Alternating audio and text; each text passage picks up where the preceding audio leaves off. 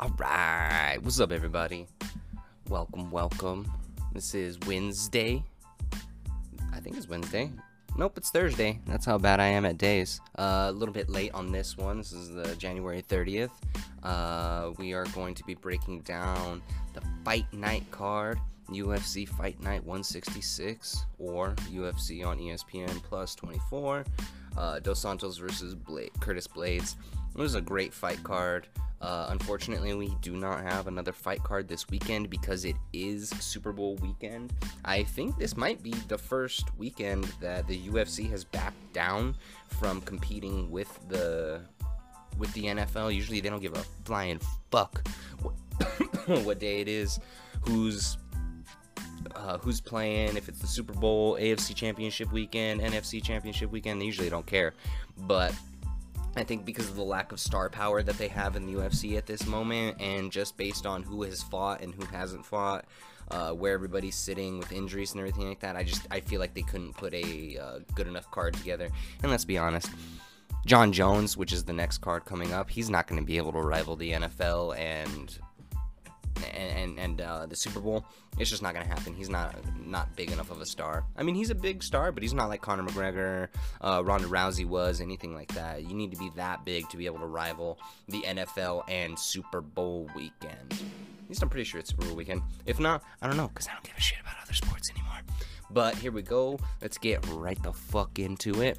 Uh, we had Herbert Burns defeating Nate Landwehr. I don't know how to say that last name, but this was a great this was a great fight. Uh, Herbert Burns, I think it was his first fight in the UFC, and he just came in, a uh, Brazilian dude, I believe, and he just came in and just bop hit him with a flying, not a flying knee, but it was a, a knee against the cage. Uh, he his back was actually to the cage while the guy was coming in, hit him with a knee. It was beautiful. It was it was really really really fun to watch. That was an intense fight. Only lasted like two minutes and thirty seconds, a little bit longer. Two forty three looks like. Uh, yeah, I, I love fights like that where it's just right out of the game, boom, intense. Uh, there was a lot of decisions on this card. Holy fucking shit. Uh, next up, we had Brett Johns. Uh, I actually don't know this guy. I don't know a lot of these new up and comers unfortunately. This guy's from Cage Warriors and Titan FC, so that's definitely a good funneling pool to be coming into here. Looks like he. Ooh, wow. Yeah.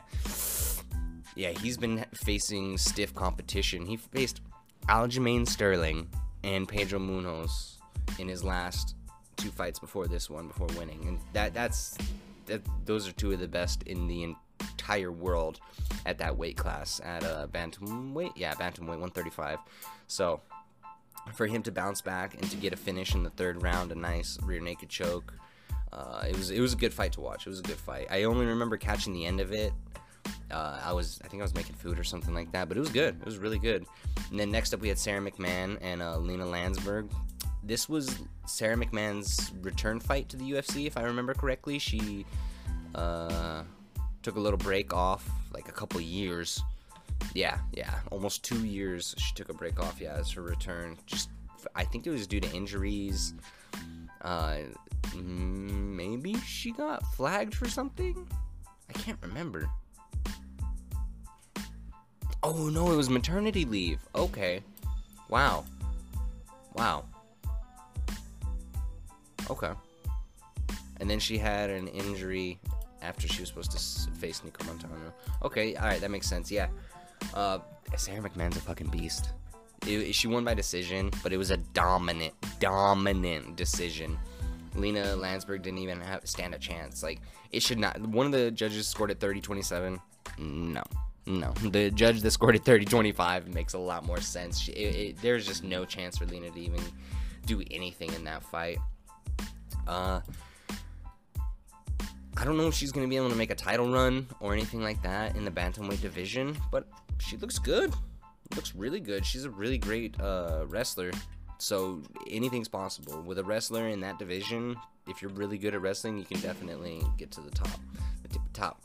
So not too shabby, not too shabby. Then we had Montel Jackson versus uh, Felipe Corrales. This again another decision. The rest of these on the preliminary card were all decisions. It was kind of unfortunate. I don't mind decisions, but it's not always the best to hype up the next portion of the card, especially when it's when there's any huge names on there.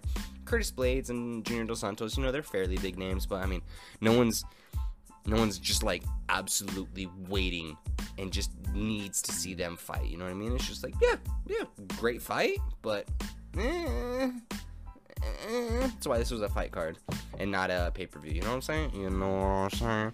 But uh, I don't honestly, I don't even want to talk about the rest of these fights. I'm just to be honest. I'm just to skip. The only other one that I want to talk on the preliminary was Arnold Allen and Nik Lentz. So this was a very unfortunate fight. Like, Nik Lentz lost, and I like Nik Lentz a lot. I don't really have a, a dog in, in the fight between Arnold Allen and Nik Lentz, but there was a really bad eye poke. I believe it was towards the end of the second round, somewhere in the second round. Arnold Allen poked Nik Lentz in the eye so, like, you could see he went like two knuckles into his eye. It was insane. It was just, it, it hurt to watch, and the ref didn't see it. So Nick didn't get any any type of uh, recovery time, which is uh, you usually, for those of you guys that do not know, if you get poked in the eye or kicked in the groin, that is an illegal strike, and because of that, you are usually allowed upwards of five minutes if the ref sees it. But in this case, unfortunately, he did not see it. The ref, I can't remember who was refing it, but ugh, dude, you got to do better than that. He wasn't able to see it, and Nik Lentz had to fight with essentially one eye the rest of the fight, and that's going to be very difficult to do.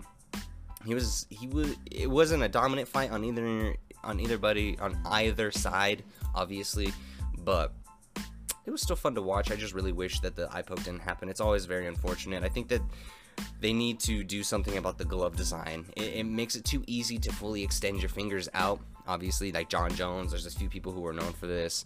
Uh, they just need to start taking a point right away if you poke somebody in the eye, or they need to change the uh, the design of the gloves, make them more curved. They used to have them in Pride. Uh, if any of you guys used to watch Pride, for those of you that don't know, Pride was a huge organization in the uh, early to mid 2000s, uh, even into the late 2000s. I think that's uh, when the UFC bottom was around 2009, 2010, possibly, maybe a little bit later. But they were even bigger than the UFC, if you can imagine that. I mean, at the time, you know what I mean? MMA wasn't as large, but they had a different style of glove where it made you curve your hands in, so it was a lot harder to poke somebody in the eye during those times in the Pride, Pride FC, Pride Fighting Championships, but it's just an unfortunate thing that's going to happen if you do not make sure that these fighters keeps their fucking hands closed especially people like Jon Jones. Jon Jones just paws at people, and I, I, I personally don't really like the way that Jon Jones carries himself. So the way that he carries himself, it leads a lot of people to believe that he does those eye pokes on purpose.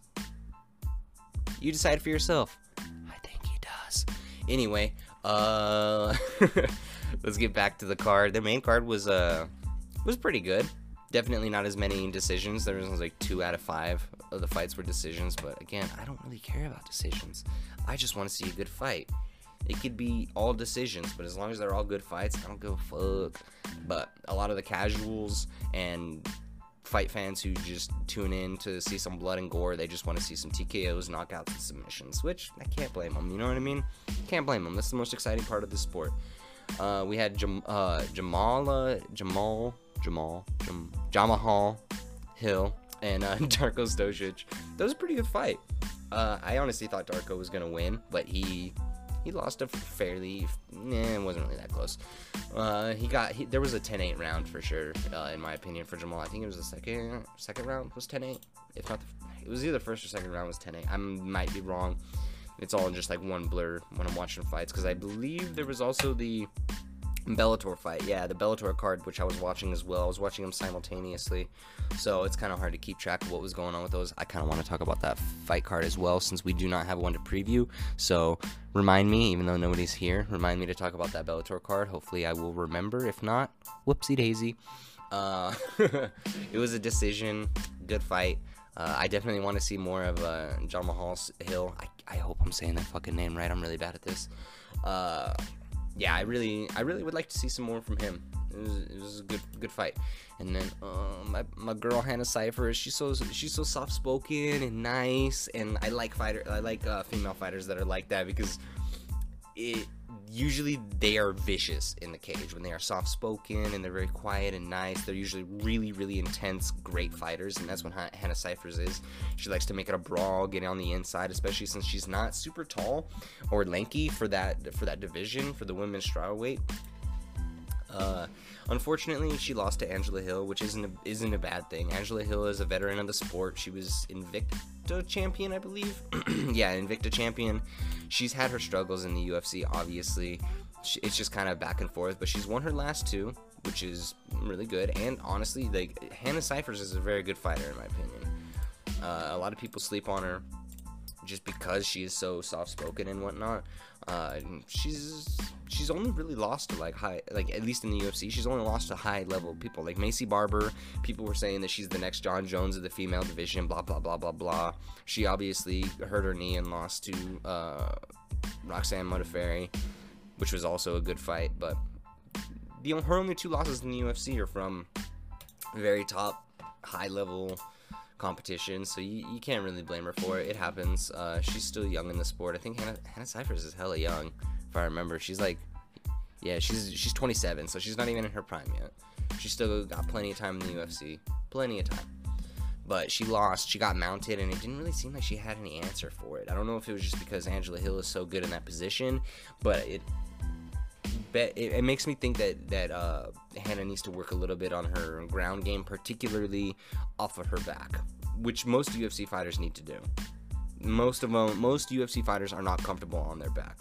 I can only think of a couple who are comfortable off their back, uh, off the top of my head, and they're usually obviously jiu-jitsu practitioners, high-level jiu-jitsu practitioners, black belts, or uh, mm, some of the brown belts are pretty pretty comfortable off their back, but usually it's black belt or higher and particularly a certain subsect of uh, jiu-jitsu fighters. The 10th Planet Jiu-Jitsu fighters are usually amazing off of their back. So if you know anything about 10th Planet Jiu-Jitsu, little breakdown if you don't. 10th Planet Jiu-Jitsu is start was started by Eddie Bravo. Eddie Bravo is one of the more famous jiu-jitsu practitioners outside of Brazil, outside of the Gracie family. He actually uh, tapped one of the Gracies in a in a match uh, very good, oh, amazing, amazing jiu-jitsu match. I can't remember which Gracie it was. Henner, Henner, Henner, maybe. Um, it was an amazing, amazing Brazilian jiu-jitsu matchup. I love watching BJJ. A lot of people, again, a lot of people don't, but I'm a purist. I love it all. Anything that has to do with MMA, grappling, striking, everything. I love it just enjoy watching it. And so that particular subsect of jiu-jitsu is very good off their back because Eddie Bravo developed what is called the rubber guard. And the rubber guard is when you put when you are laying on your back and somebody is in your full guard which means you have your legs wrapped around them. You pull one of your legs towards your face, and so it essentially like spider webs them, and it makes it very difficult for the person on top to advance their position, to posture up, and to try to attack you with strikes. It makes it very difficult, especially if that person on top of you is mainly a wrestler. They usually don't know what to do. I mean, of course, it's MMA nowadays, so everybody knows what to do with the rubber guard you would think. But there are still people who get trapped up in that. There's it's there's a lot of sweeps that you can do. There's like omoplata sweeps that you can do from the rubber guard. You can hit them with the triangle choke. You can there's so much you can do. It's a very versatile position, and so I. I think that the people who practice this usually are more comfortable off of their back, and you could tell people like Tony Ferguson, that's a 10th Planet Jiu Jitsu guy he will sit on his back the entire fight and just fuck you up with elbows and throw up submissions. You know what I mean? It, that's that's that's that's just the style. It's just how it goes. So I think if Hannah Cifers does some more stuff like that, she practices her ground game, particularly off her back, she'll be fine. Like I said, she's still young. It's not a big deal. Next, we had uh, Alex Perez and Jordan Espinosa. This was a really good fight, and the way that it ended was very interesting sips coffee. Uh, what happened was, you know, it was just a norm- normal fight, first round. Uh, it gets taken to the ground, and then Alex Perez starts advancing his position, and he gets him into half guard, which is uh, hit one of their legs in between the two of yours. So you're not you're not in their guard like I was talking about earlier. You're not if you're on top. So Alex Perez, who was on top, he did not have he was not fully in the guard, so he had him in half guard and he started to apply what is called an arm triangle choke. so essentially, uh, on this on this one, it was his left his left arm, and he had him in a headlock, whatever. I'm trying to trying to make it as easy as possible for people who don't understand MMA. You ha- uh, put him in, in like essentially in a, uh, in a headlock, and because of the position he was in in half in half guard instead of side control for for arm triangle chokes, you really, really want to be in side control because then you can apply the mo- most pressure. You can turn your hip in, and and so like if you're on their if you're on their right side, you turn your left hip in and it applies more pressure, and it squeezes and pushes your shoulder down into their uh, into their artery. It's a blood choke. It's not a it's not an air choke. It's a blood choke, and then essentially this guy has such fucking crazy grip strength and just just an, an amazing an amazing just he, he's like an anaconda dude. It was beautiful to watch. From the half guard chokes this dude out. I don't remember if he went out completely but if he didn't go out completely he was fucking close. It was close. His head looked like he was gonna pop it was really impressive and of course he got fight of the night bonus or performance of the night which was definitely yeah he needed he deserved that 100% for sure. It was uh, it was impressive to see, especially from that position. It's so hard to choke somebody out from that position, so hard. Uh, so his squeeze is just next level, uh, and it's a good flyweight. Okay, Keith, I'll throw the ball for you. There you go. Sorry, guys. Oh shit, my bad. Yeah, go get it. Go get it. Go get your ball. Sorry, guys my dog needs attention. I love her, and she needs a little bit of attention right now. She just wanted me to throw the ball for her. Yes, I love you. I love you. I love you. All right, so hold on. Next, we have Michael Chiesa versus Rafael dos Anjos. This was a great fight. I really enjoyed this fight. Uh, it sh- it was it was a good uh, gauge to see where Michael Chiesa is in this welterweight division and 170 pound division, because he's he's been in 155 for most of his career, which I have no idea how he made 155 obviously a lot of the time he didn't make it. There was no, actually only like one. Wow, I thought he missed weight a couple of times. I get it looks like he only missed weight one time against Anthony Pettis and lost. Uh, he was probably super drained. Oh shit. Uh, but this was a really good fight because to be able to control uh, Rafael dos Anjos like that, it's really impressive. He's uh, one of the toughest fighters in the UFC uh, former 155 pound champion, moved up to 170, was tearing through people, and then just kind of lost his edge. He has a problem with these wrestlers at 170, particularly because of how big they are. Uh, that it's gonna give trouble to anybody who's moving up from 155 up to 170. These big, powerful wrestlers, it's gonna be very difficult. And especially with Michael Chiesa, he's not only big and powerful, he's really fucking long. And so other times where people would just like pin you against the mat he can pin you against the mat and grasp his arm with his other arm. So he can reach around in these crazy ways and clasp his hands together and hold you tight like an anaconda. Tight, tight, tight. It's really interesting to watch. So I'm really, really excited to see where he goes from here. Michael Chiesa called out, uh, what's his name? Colby Covington.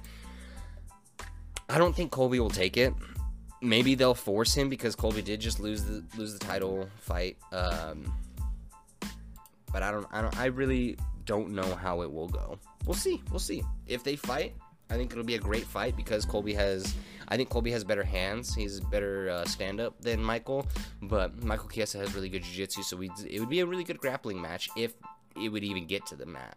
You never know. Colby Covington might be able to just stop everything and keep it standing and then fuck Michael Chiesa up. But it's honestly a very interesting fight. I would love to see it. I want to see everybody fight everybody. That's all I want. I just like I want to see all the fights, every single fight possible. I want to see them. Uh, next we got the very very final fight of the night, which I I thought this was a great fight. It was very interesting to watch, especially the way that Curtis Blaydes it's obviously the Curtis Blaydes versus Junior Dos Santos fight. Uh, Curtis Blaydes did a really good job setting up his strikes with his takedowns, and the way that he won this fight was dipping down for a takedown, making uh, Junior Dos Santos flinch, and uh, uh, it looked like Junior Dos Santos was going for an uppercut to try to counter the takedown, and then Curtis Blaydes just hit him with a beautiful one-two. Obviously, if you don't know what a one-two is, it's a jab straight right, and he hit him with it hard hard right on the jaw, both of them. And uh, pretty much just TKO'd him standing up. I don't I don't think he dropped to the ground, but like he was out. He was out on his feet, and it wasn't gonna end well. Especially somebody like Curtis Blaydes, he was gonna probably do what he usually does when he has somebody hurt, pin him up against the fence, beat him up, then go for the takedown, and then finish him with elbows. He's really good at that, and so the the referee, I believe, saved Junior Dos Santos a couple of cuts from those nasty elbows.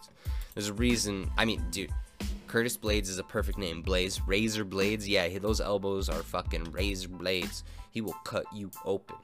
But it was a good fight, and now he's calling for a title match. Like, dude, you are below somebody who's beaten you twice.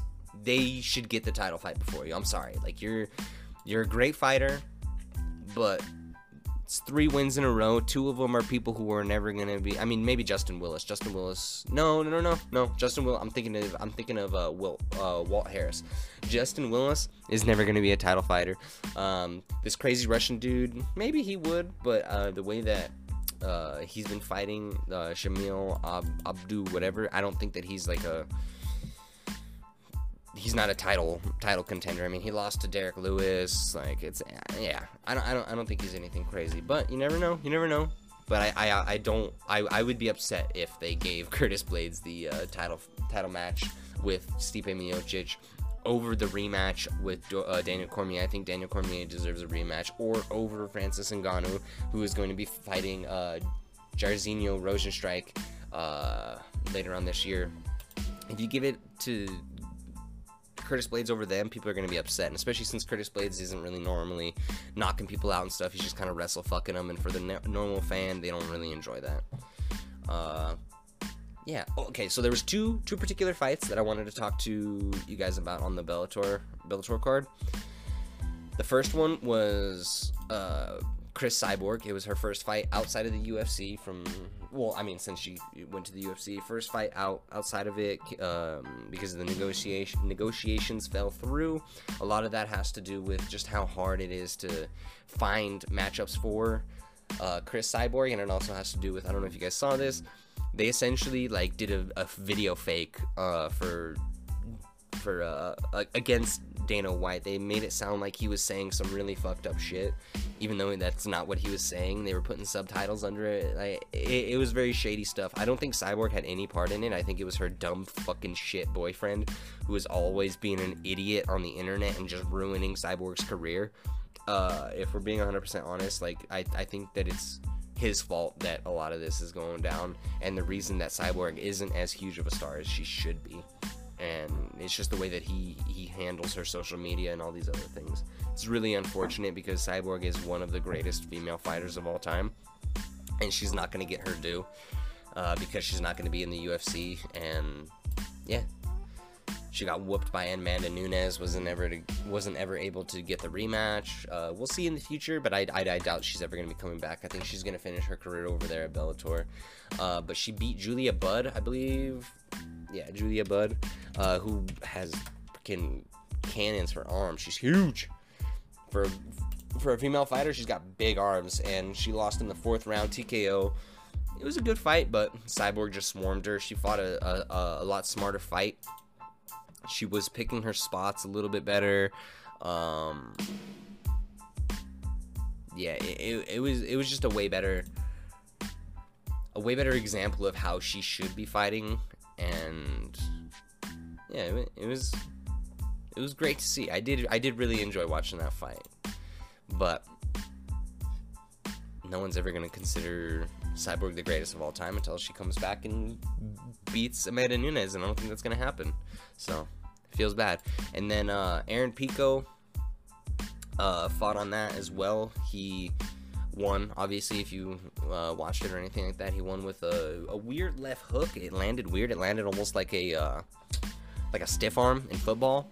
Uh, knocked him out. He almost hit him with like the forearm or like the the bone of his wrist. It was it was weird. And then hit him with a hammer fist. He was out cold. So it's always good to see Aaron Pico uh, on the winning side of the of the fight because he's been having a lot of issues particularly with getting knocked out by crazy up and comers. So he, he just needs to be a little bit smarter with the way that he fights, and I think he'll be fine. He'll be coming on the come up and potentially be a champion later on.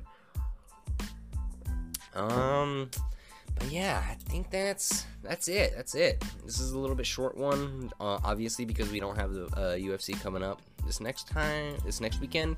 But as always, it was amazing breaking down these fights for you. Thank you so much for listening. If you were listening to this all the way through, I really appreciate all of you guys who support me not only on my Twitch page, twitch.tv slash THC donor, but also here on the podcast. Thank you so much for listening. Uh, shout out to all my Twitch homies Kovac Mac, Blackest, Slayer, Decaf, Amali, Gear, all y'all. If I'm missing anybody, sorry. Team having fun. Uh, all y'all, much love. Appreciate every single one of you. And until next time, bye.